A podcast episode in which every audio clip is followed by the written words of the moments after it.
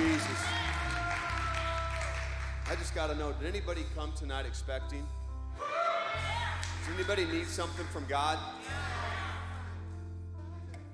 I'll tell you what, it's not just another Saturday night. It's not just another Saturday night. You never get this one back. And I'll tell you what, when we show up and we're hungry, God will do something in our lives. Right? Are you hungry tonight? When you're hungry, it drives you to the table. Amen? When you're hungry in a pizza ranch, you go back and back and back and back. Right? But you're hungry for Jesus tonight, right? I'll tell you what, I am too.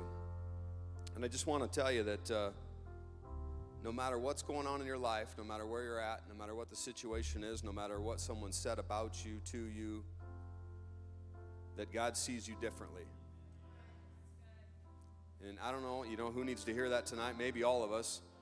But sometimes we listen to the lies that people tell about us or what we even think about ourselves. And I just want you to know that Jesus loves you so much tonight.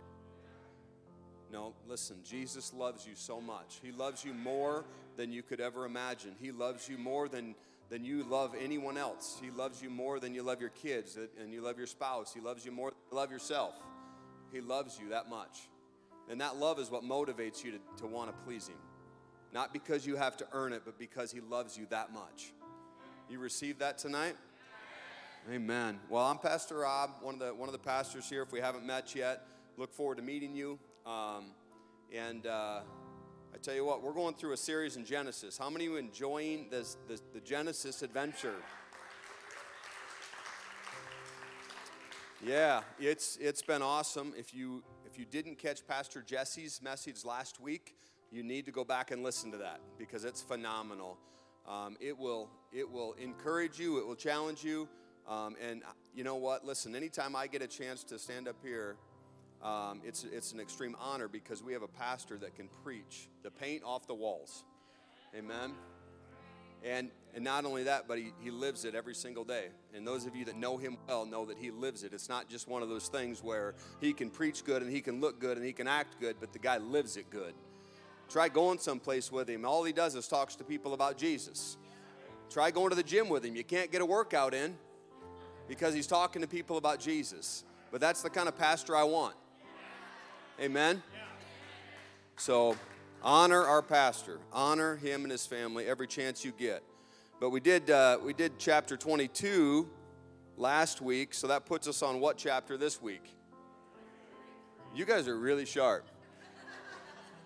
And uh, 23, I was so excited, you know, I was like, okay, we get to go in Genesis until I read chapter 23. It's about Sarah and she dies. And that's about it. But I'll tell you what, God gave me a word for you out of this chapter. So we're going to read, it's, tw- it's only 20 verses. So if you've got your Bible, um, open it up. It'll be on the screen as well. But uh, we, uh, we stay standing just while we read the scripture. So I'm, I'm actually going to read through all 20 verses. And uh, are you guys up for it tonight? Yeah. Amen. Come on. Sarah lived 127 years. These were the years of the life of Sarah. And Sarah died at Kirith Ab, that is Hebron in the land of Canaan. And Abraham went in to mourn for Sarah and to weep for her.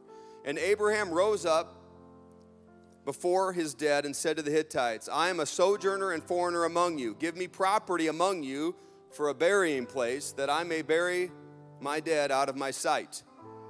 The Hittites answered Abraham, Hear us, my Lord. You are a prince of God among us. Bury your dead in the choicest of tombs. None of us will withhold from you his tomb to hinder you from burying your dead. So Abraham rose up and bowed to the Hittites and, and the people of the land, and he said to them, If you are willing that I should bury my dead out of my sight, hear me and entreat for me Ephron, Zac, Efron, never mind. That'll help you remember. The son of Zohar, that he may give me the cave of Machpelah the property for that's where he wanted to bury him. It, it, was his own. And, and at the end of his field, he's talking about. So he's saying where it is, and it's part of this field. But for the full price, let him give it to me in your presence as property for a burying place. Now Ephron was sitting among the Hittites, and Ephron the Hittite answered Abraham in the hearing of the Hittites, and all of those were sitting at the city gate. No, my Lord, hear me. I give you the field. I give you the cave that is in it, in the sight of the sons of my people. I give it to you. Bury your dead. Then Abraham bowed down before the people of the land, and he said to him, in the hearing of all the people in the land, But if you will hear me, give the price of the field. Accept it from me, that I may bury my dead there. And Ephron answered Abraham, My Lord, listen to me. A piece of land worth 400 shekels of silver. What is that between you and me? Bury your dead. Abraham listened to Ephron, and Abraham weighed out for Ephron the silver that he had named in the hearing 400 shekels of silver, according to the weights current among the merchants. So the field of Ephron of Machpelah, which was to the east of Mamre, the field with the cave at the end of it, all the trees that were in the field throughout the whole area was made over to Abraham as a possession in the presence of the Hittites before all who went in at the gate of the city. After this, Abraham buried Sarah, his wife, in the cave of the field of Machpelah, east of Mamre, which is in Hebron, in the land of Canaan. The field and the cave that is it and there was made over to Abraham as property for a burying place by the Hittites. Let's pray. Jesus, I thank you for your word. God, I thank you that every every single thing in there is meant for our edification. Every detail that's in there, God, is meant for us to learn something. God, every every word that is in there, God, is meant for us. And so, God, I pray tonight, God, that we would we would extract from your word, God, that we would grow from your word, God, that we would learn what it is you want us to learn tonight. God, I pray for open open hearts and open ears. And God, give me the words to speak in Jesus name. Amen. High five your neighbor and take a seat.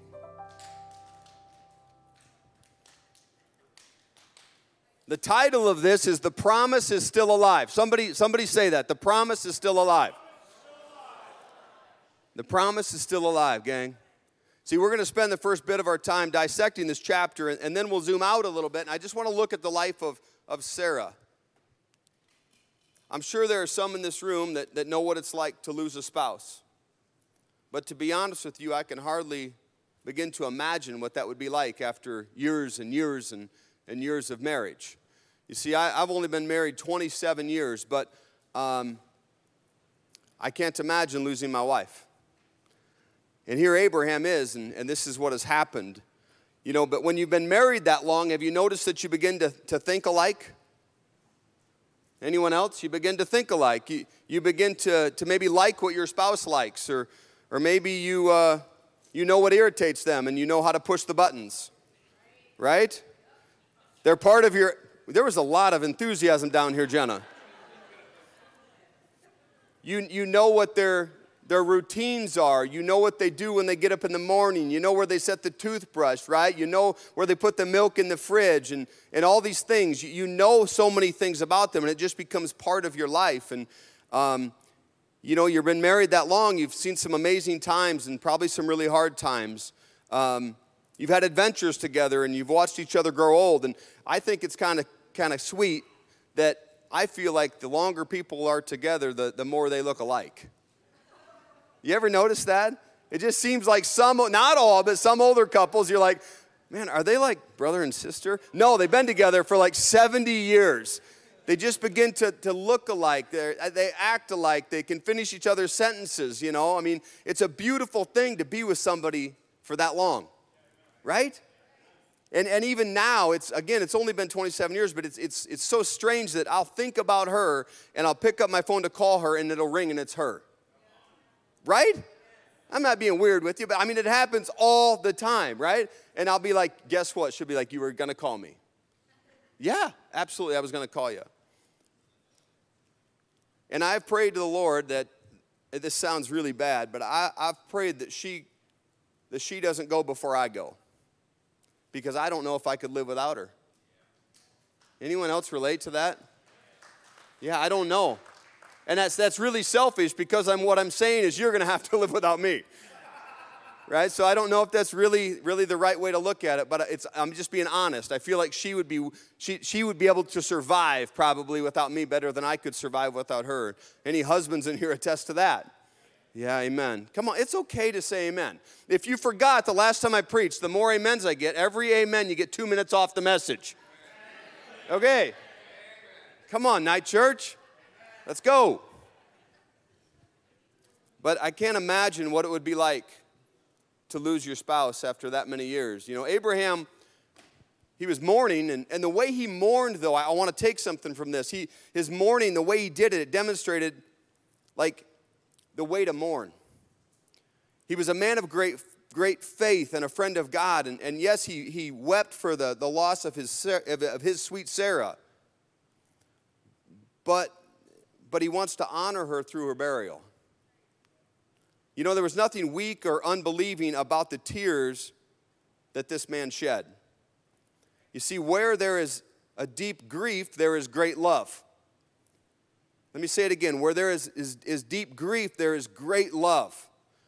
To weep for a loved one is to show that we have been close, that the loss is keenly felt, that death is an enemy, and that sin has brought that sad punishment upon human race. Amen? The sin brought that. We were not designed to know how to deal with death. I don't believe that God put that in our DNA. I think that's why we struggle with it so much. When we were created, we were not created to die, right?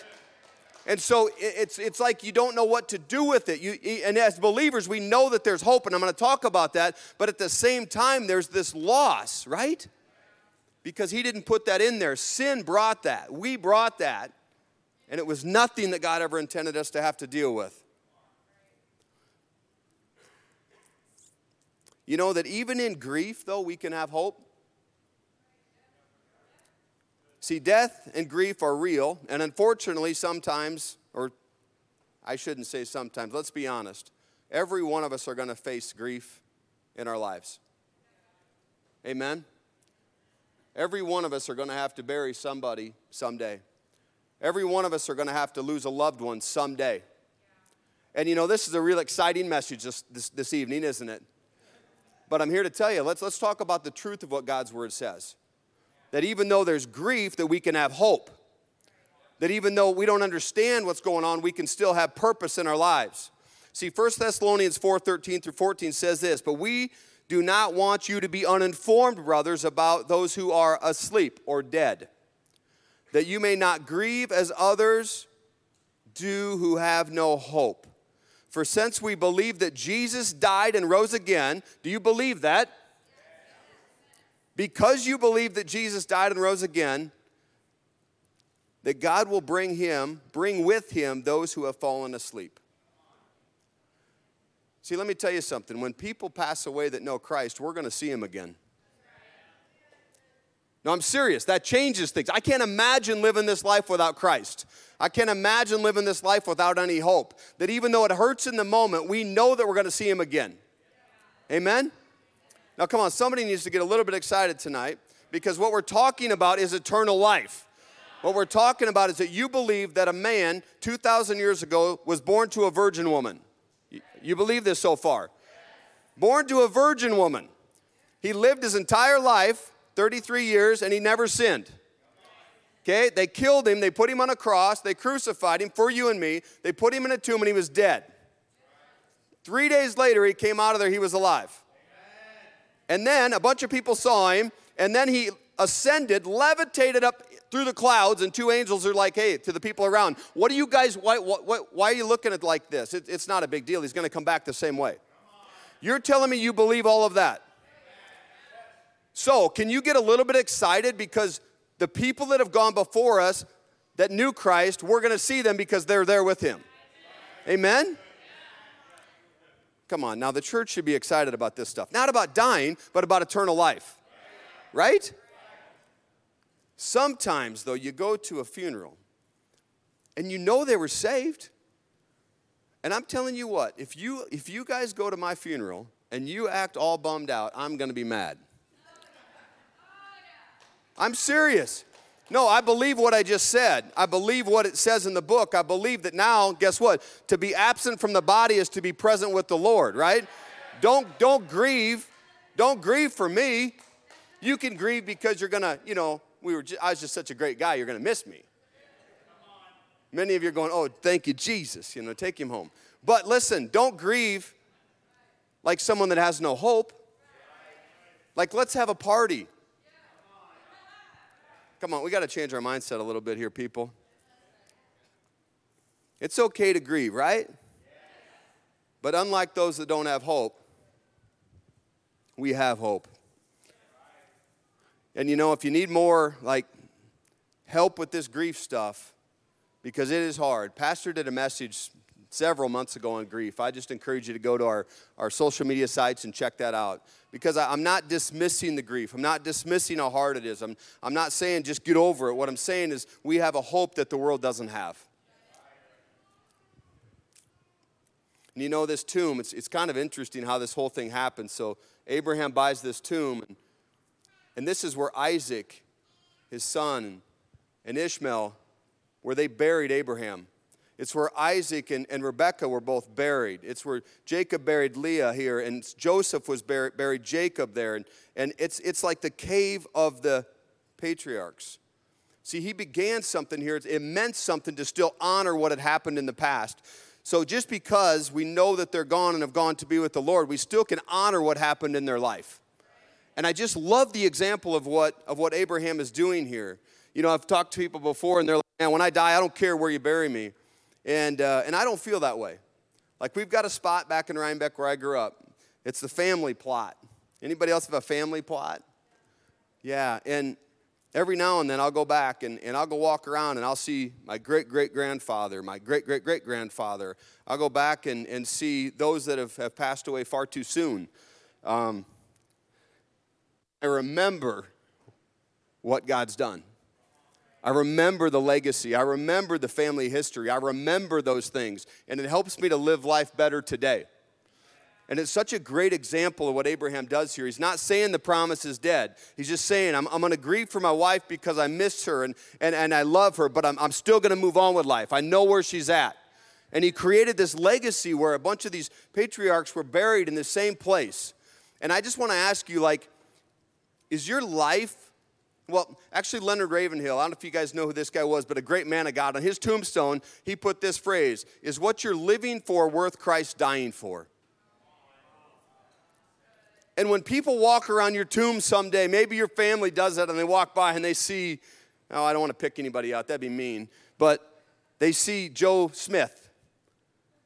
And they walk by and that's Grandpa Joe Smith. What, what are they going to say? What kind of legacy did you leave? What kind of spiritual heritage did you build? What did you do for your family? What are they going to say when they walk by and see you? And what are they going to tell their grandchildren or, or, their children as they walk by and say, Man, this, let me tell you a story about grandpa here. Let me tell you what he did. Let me tell you the man of God and the character that he had. And see, that's what this tomb, that's what it represented. These people lived their life for God. They weren't perfect, but it, but it created this, this opportunity for legacy, a memorial. It's pretty amazing how he handled himself. And in verse 7, it says that Abraham bowed down to the people of the land. See, Abraham showed how a follower of God should conduct business. Even when you're grieving, that he conducted business with, with courtesy. It was, he was fair, it was, it was done prudently. He didn't even give a counteroffer to the suggested price of 400 shekels of silver. See, it was a remarkably generous offer that he paid for that. And you want to know one of the biggest pet peeves I have is when believers always expect a better deal than someone else. See, God is extremely generous, and sometimes you can be generous too. Especially when you're dealing with other brothers and sisters. Why wouldn't you be extra generous? See, Abraham didn't say, but you don't understand. You don't understand. Right now I'm grieving. You don't understand. I just had a you know, there was just a drought and my sheep aren't, aren't doing as well. The markets aren't quite as high. Can you just cut me a deal? He didn't use the situation because he was in a tough situation to try to get a better deal. He said, you know what? Even in the midst of this tragedy, I'm still going to honor God and I'm still going to be generous. Because he was looking ahead. He wasn't just looking at this moment, right? And so many times I think as believers we get this, this victim mentality. Well, woe is me and oh God this and oh God. No, listen, look ahead. Do what's right and God will bless you. Come on, somebody. Believers should not be known for being stingy. We should be known for our generosity. Even in grief, he knew that he was blessed and he wanted to be generous to others. One of the last things I want to say about Sarah's death before we move on is that she lived to be 127 years old. And that sounds like it's a really long time, but I tell you what, it's not in the, in the course of eternity. Every single one of us, look, look at your neighbor. This is risky, but look at your neighbor and say you're going to die. Like, not tonight, but. Okay, I probably won't do that tomorrow. I just kind of lost you guys. Um, but in, in context to that, can I just can I just shake shake you for just a moment, emotionally, spiritually? Even if you live to be 127 years, your life's going to end. How are you living your life right now? I'm serious. Like, come on. How are you living your life? Are you, are you proud of what you're doing? Are you proud of how you're acting? Are you proud of what you do? Are you, are you proud of your life or do there need to be changes? Do you need to say some things to people that, you know, because listen, you're not guaranteed tomorrow. You know, coming down, we just went and visited my folks today, and driving back, I got a call, or a message rather, from my, my elementary uh, best friend. We graduated together, but we kind of grew apart in middle school. But anyway, all the way through elementary school, we were best friends. And his mom messaged me, and he died last night. And, you know, I'm only 49 years old. That's what, that's what he was. And he didn't know that was going to be his last day. So, you know, it's not a scare tactic, but it's reality. None of us are going to live forever. So, why don't we try to live right? Don't wait to do the thing you know you're supposed to do. Don't wait to ask for forgiveness. Don't have so much pride. I mean, just do the right thing. When you leave tonight, listen, if the Holy Spirit puts something on your heart, go and ask for forgiveness. Earlier this week, I was just spending time with the Lord. It was actually staff meeting here Tuesday morning. I just felt like God dropped something in my heart, like apologize to somebody. And I've just learned not to try to figure it out or try to justify myself or, or try to say, well, that's not what I meant. You know, God, you know. No, I just picked up my phone and I sent a text and said, hey, listen, I was kind of a jerk. I'm sorry. I just want to challenge you when you when you hear the Holy Spirit start to nudge you to do something, do it. And you'll be amazed at the results that come after that. Like I don't do it to get, but I'll tell you what, God always gives because he's not stingy. Now let's zoom out for just a minute and look at this whole story. If you remember, Abram, which is what his name was before he was Abraham, Abram and Sarah, they began this journey with a promise from God, right? You remember this? And in Genesis 12, 1 through 5, it says this. This is how it all started. Like here we are at the end, right? Sarah's, Sarah's dead, but now let's fast, or let's rewind now to the very beginning. Now the Lord said to Abram, Go from your country and your kindred and your father's house to the land that I will show you. And I will make you a great nation, and I will bless you and make you a, make your name great, so that you will be a blessing. I will bless those who bless you, and him who dishonors you I will curse. And in you all the families of the earth shall be blessed. So Abraham went as the Lord had told him, and Lot went with him. Abraham was 75 years old when he departed Haran. 75 years old. And Abraham took Sarah his wife and Lot his, bro- his brother's son and all their possessions that they had gathered and the people that they had acquired. And they went out to go to the land of Canaan. So now here we are in Canaan, and Sarah dies. Surely, after all these years, God had fulfilled this promise, right?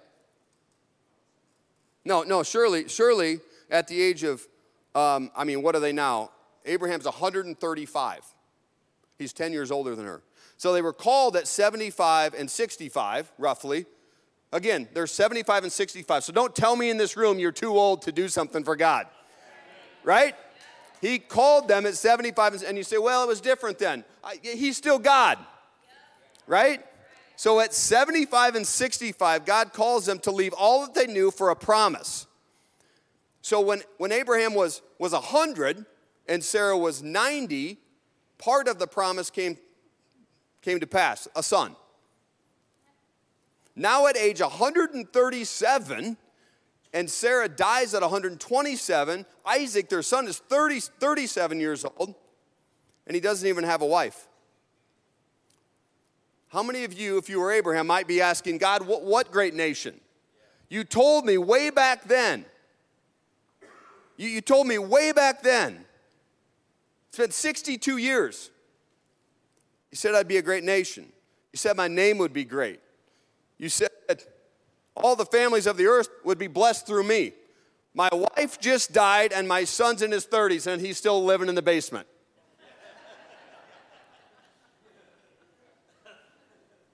I mean, I mean, seriously now, any of you ever been there? Where you're like, God, you gave me a promise, you put something in my heart, or I thought it was gonna work out differently. Sometimes all you can do is keep doing. Let me say it again. Sometimes all you can do is keep doing. Most of the time, I, am just going to give you, I'm going to give you something here. So if you're taking notes, most of the time serving God is not, will not look like you think it should. Any amens out there? Most of the time, serving God will not look like you think it should look but keep doing the right thing. And remember, it's not about you and me, it's about Him. Keep doing, and He'll bless you along the way. And I know this is for more than just one person in this room. You know, I felt like I added this here just, just maybe an hour ago. I felt like the Holy Spirit was saying that, that you're confused because you thought so clearly you knew what God was going to do in your life you thought so clearly, like he gave you it so, like it was, he, like this, very specific, like go to, go to this land and I'm going to make you a great nation, or I'm going to do this, or I'm going to do that, or I'm going to, whatever it is, but you, but you have clarity in that. You wrote it down, maybe even. You've got it written down, and God said it, and nothing has happened in your life that matches up with that yet. And I just feel like this is good for everybody, but it's especially true for you. Don't quit because his promises are yes and amen, which means he'll never change his mind. Ever. Ever. God never changes his mind. His calling is without repentance, which means if he called you and asked you to do something, he'll never be sorry you did that. He won't change his mind. No matter what you do, you might make it take longer. Right? Going through the wilderness time, it, it, it took longer for the Israelites than it should have because they were boneheads. No, I'm serious. He'll let you go around that mountain and go around the mountain and go around the mountain until you go, wait a minute, maybe I'll try it your way. And all of a sudden, it's amazing how quickly things change when you say, I'll quit trying to figure it out and I'll do it your way. Right?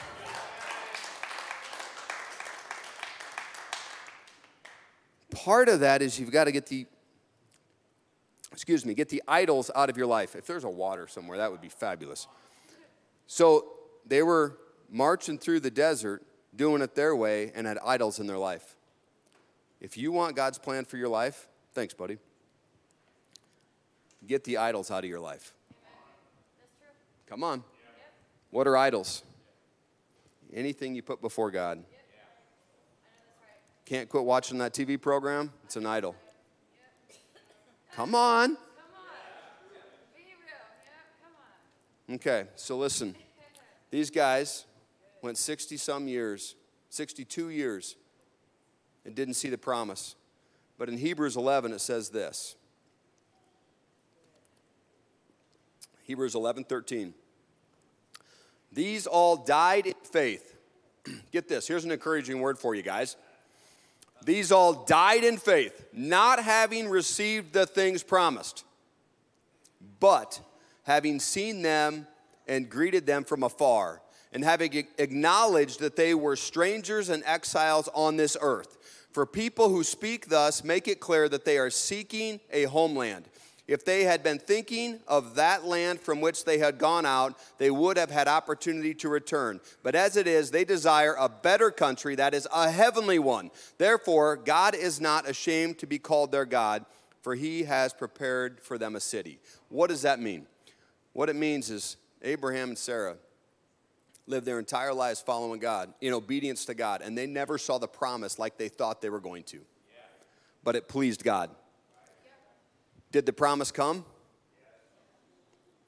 When did the promise come? It came with Joshua when they entered the promised land.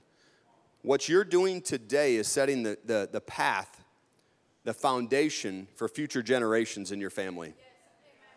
Just because you may not see it today. And the problem is, we live in a microwave generation, right? We live in a, I can Google the answer right now. Like growing up, we had to, we had to get in the, the encyclopedia, for goodness sakes. Come on. And even that was awesome. I'd get hand me downs, Botanical, was that the name of it? What was it? Huh? Britannica encyclopedias. My grandparents would get a new set when they came out, and we'd get the old set. So I'd ask something about something, maybe the Nile River. Well, I couldn't find out anything about the Nile until I got home. And then I'd look it up, and whatever it said, that's all I knew. One page, two pages, man, I was like, whoa. And now you can pull out your phone that's got more, more power than the first space shuttle, and anything you want is right there. The problem with that is we're not good at waiting. So when God doesn't do what we want Him to do, we're like, this isn't fair. It doesn't make sense. God, I must not have heard you right. Right? But what if God doesn't give you the promise that He put in your heart to give you in your lifetime, but it's for you and your family? Come on. Are you, are you serving Him for what, what you get from Him? Or are you serving Him because who He is? This is a great example that when God promises something, it will happen, but it might not even be in your lifetime. Choose faith today. If you choose faith, it will impact generations to come. Take your eyes off the, off the earthly, temporal things and remember that even if you live to be 127 like Sarah or 175 like Abraham, you will one day die, and faith in God is what will matter for all eternity and for your family. So keep going. Living a life for God doesn't require perfection. That's another thing I've learned from Sarah. How many of you are glad it doesn't require perfection? Pastor says all the time, perfect people are welcome here, but so far none have shown up. You know, Sarah and Abraham, they messed up big time and often. It's encouraging it really is. Like, I, I think our goal should not be to mess up. Yeah. However, God uses people that mess up. Like, how many times did, did, they, did they play that game, She's My Sister? If you're not familiar with the story, she must have been a very attractive woman because they would go to a new place and, and Abraham was afraid that the new place, the new kingdom, the new person in charge would take his wife and kill him. So he's like, just say you're my sister. Now, they, they were on a mission from God. Like they left their homeland, going to a place that God told them to go, and yet they didn't have the faith or the courage, whatever, right? They messed up. They didn't do that only one time, they did it multiple times.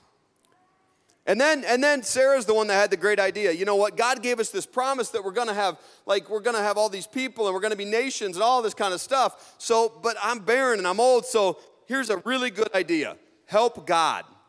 Like, give Him the ideas. Like, you know, try to shortcut things in your life. It works good, right? No, Sarah says, hey, listen, I, it isn't working out here with you and me. Like, something's not working, plumbing's off. You can have my maid. I'm not making this stuff up, it's in the Bible. You can have my maid. So that backfired. Kind of created a whole people group that, that there's been some conflict ever since. Didn't work well.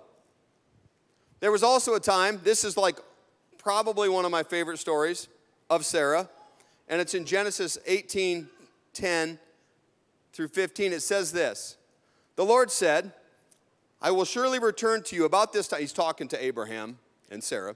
I will surely return to you about this time next year and Sarah, your wife, shall have a son.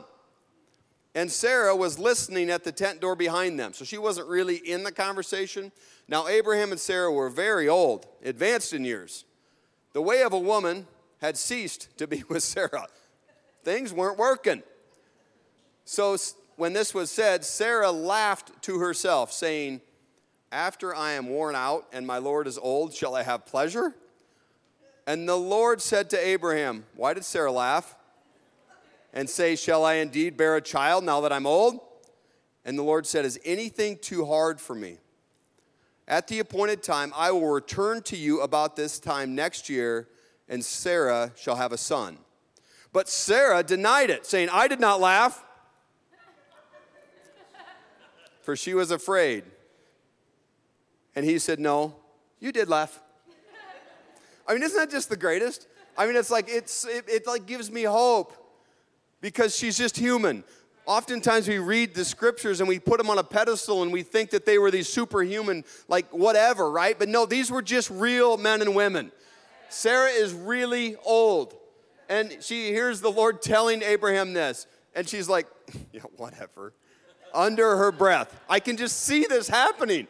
And the Lord, of course, knows everything. And he's like, why did you laugh? I, I didn't. Y- yes, you did. Like, you're, you're, old, you're too old to be doing this, Sarah. But God still used her. The Lord didn't need it to be physically possible, nor did he need Sarah to believe it was even possible.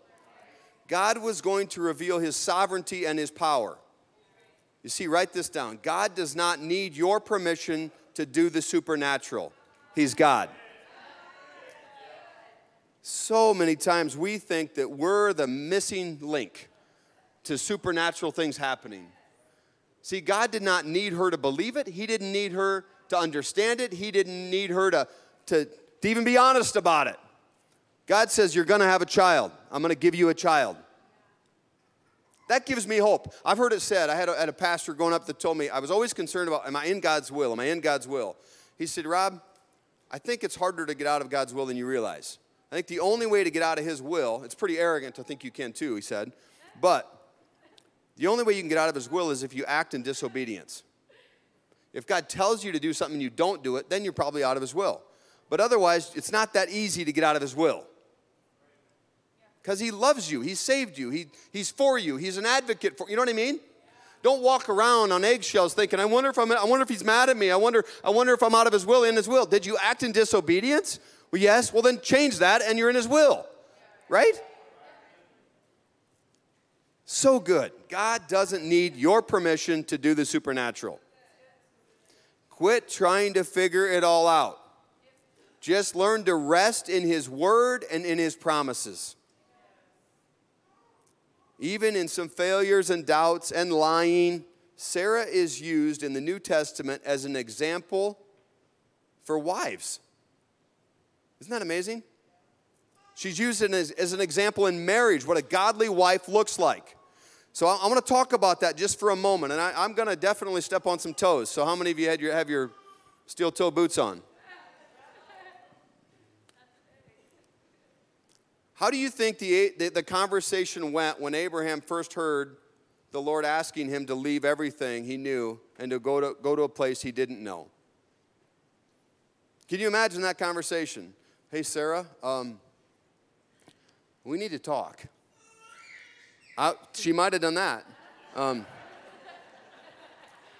I was out with the Lord, and He told me we're to, we're to grab everything we have, and we're going to go to a place called Canaan. And, and there's going to be a city there whose builder and maker is God. And we're supposed to go there. Well, I don't know. How do we know when we're going to get there? I, I, don't really know. When do we leave? Now. Do you have the map? No, no honey, I don't have the map. Um, how many times do you think on that journey she might have asked, So, are we there yet? Is this it? This looks like a good spot. No, no, this isn't the spot. I, I, how do you know? I'll just know. Uh, what? Um, honey, I, I, think we took a wrong turn back there. I, I think we should turn around. Sarah, I know. Like, I'm not lost. Should we directions? No, they don't know where we're going either. Can you imagine? Moving our family tent to tent to tent. And, and just a little bit, in a little, in a little tiny way, I can kind of relate. It, several, maybe not what is it, nine years ago or so, uh, we were pastoring in a church, and I, I never forget the morning. I, it was a men's prayer, and I'm on my face, and the, and the Lord said, It's imminent. That's a word I don't use that often. And it's like now, like it's gonna happen. And I knew he meant we're moving. And I just said, oh, okay. I didn't like it at all, didn't want it at all. Loved where I was, loved the people, loved everything about it. And I went home and I told my wife, I said, um, we're gonna, we're gonna be doing something. And she said, I kind of figured. I, I kind of feel that. I, but I don't know anything. Well, I said, I kind of do. It's going to be soon. Well, what is it? I said, I don't know. She goes, well, when? when? I said, I, I just told you, soon. I'm not kidding. This happened around our table. She goes, well, what, what's it going to look like? I, I don't know, but I know it's going to be soon. I know, I mean, I mean like soon, like days. Within days, I got a phone call. The minute I saw a name on the phone, I knew exactly what it was. And, and she trusted me enough that God had spoken to me to do this. With, with a little one that was about to start school, one that was going in their freshman year, one going in their junior year. And, and, and Sarah, in a much larger scale, demonstrated the same kind of honor and faith towards her husband. Now, the Bible says that the husband is supposed to be the spiritual leader of the home. It, give me an amen. Come on, I'll force it like that. Like, come on. It's okay to say amen even to that. But what that means is sometimes you have to make tough decisions. You know, in our culture, our culture will tell you that that's not okay to say. Our culture will tell you that that's demeaning. Our culture will tell you that, uh, that it's toxic masculinity. Our culture does not have it figured out very well, though, do they? What's our culture tell you about men and women? What's our culture? What's the success rate in culture right now when it comes to healthy marriages? God's way is better. And this example that, that, that, that Sarah gives here is a godly example that the New Testament references that she honored her husband enough, that she didn't have all the answers. And you know, here's the thing, too. Listen, we can get into this a lot deeper, but guys, you got to lead well, right? If your wife's not honoring you, I mean, are you acting honorable? Are you leading? There's many women in this room that, have, that can outrun their husband spiritually. And that's not your fault. It's our fault. Come on. There's single moms in here. You got to do both. And man, we love you. We lift you up in prayer. But there needs to be some men coming along in your life to help. Guys, we are called to be the spiritual leaders of our homes. We are called to be the spiritual leaders, period. Not because we're better, but because that's God's design. And wives, you're called to honor that. To honor that. And I am so thankful that I have a wife. And I'll tell you what, guys, there's nothing that makes you want to want to hear from God more and to be right to lead your family is to have a woman that trusts you. So, ladies, give him a chance to be trusted. And I'll tell you what, if something does go wrong, don't say, Well, I told you that would happen. Right? How about we just trust that let's, let's do it better next time? Right? Let's honor one another. But Sarah, again, is called out for being an example. It's time to return to the Word of God and do it His way. Now, I'll read this scripture to you, my last one 1 Peter 3 5 through 7. For this is how the holy women who hoped in God used to adorn themselves by submitting to their own husband, as Sarah obeyed Abraham, calling him Lord.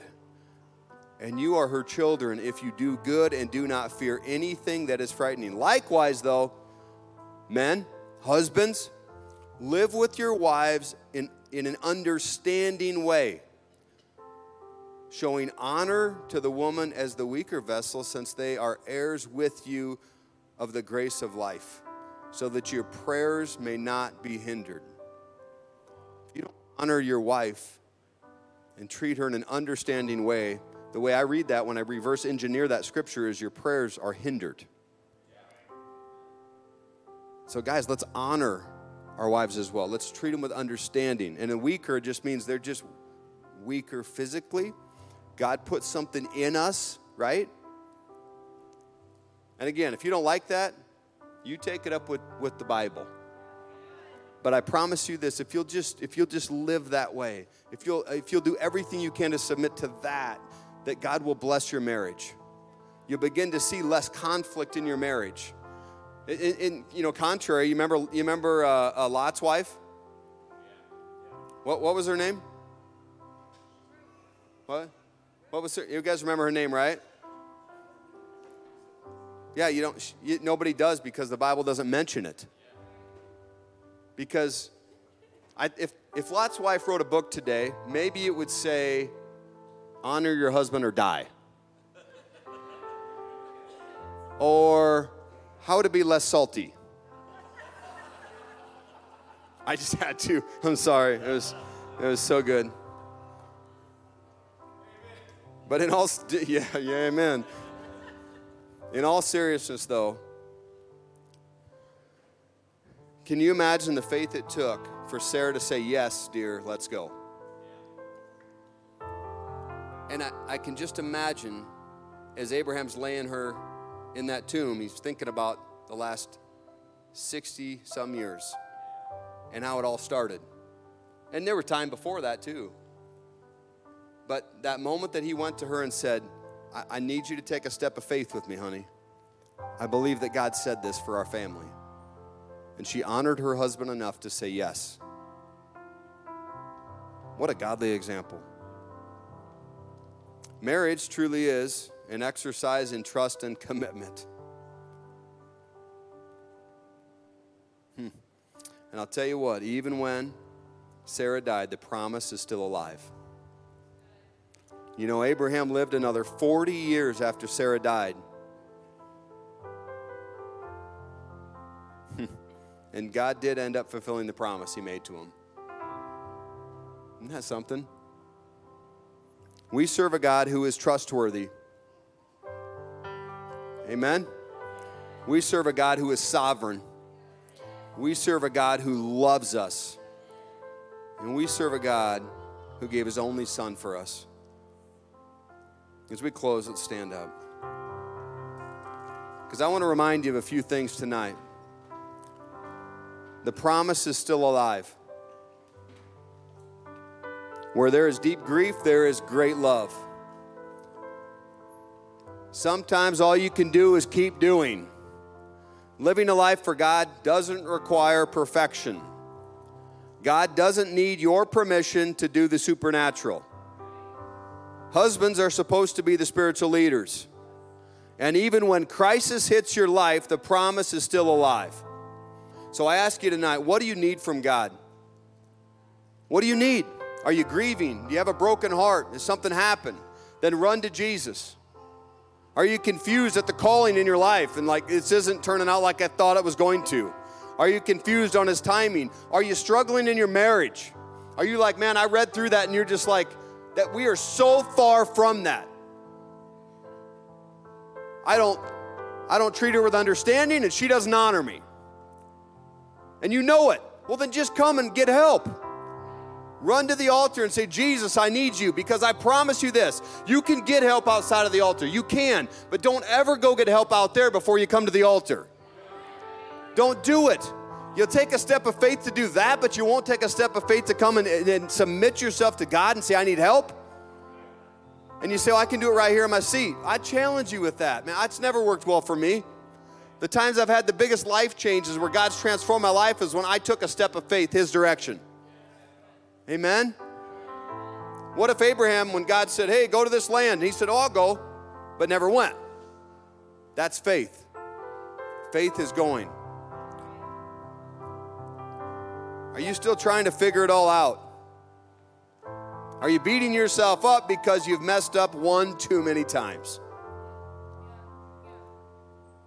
For all of those and everything else, we're just going to take a little altar time.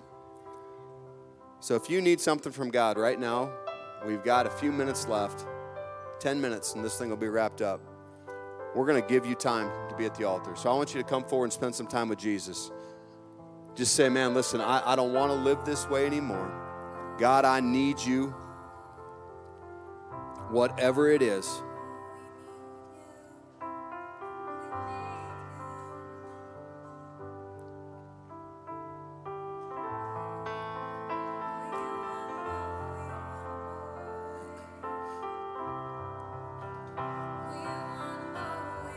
We need to never become comfortable with church just being what it is.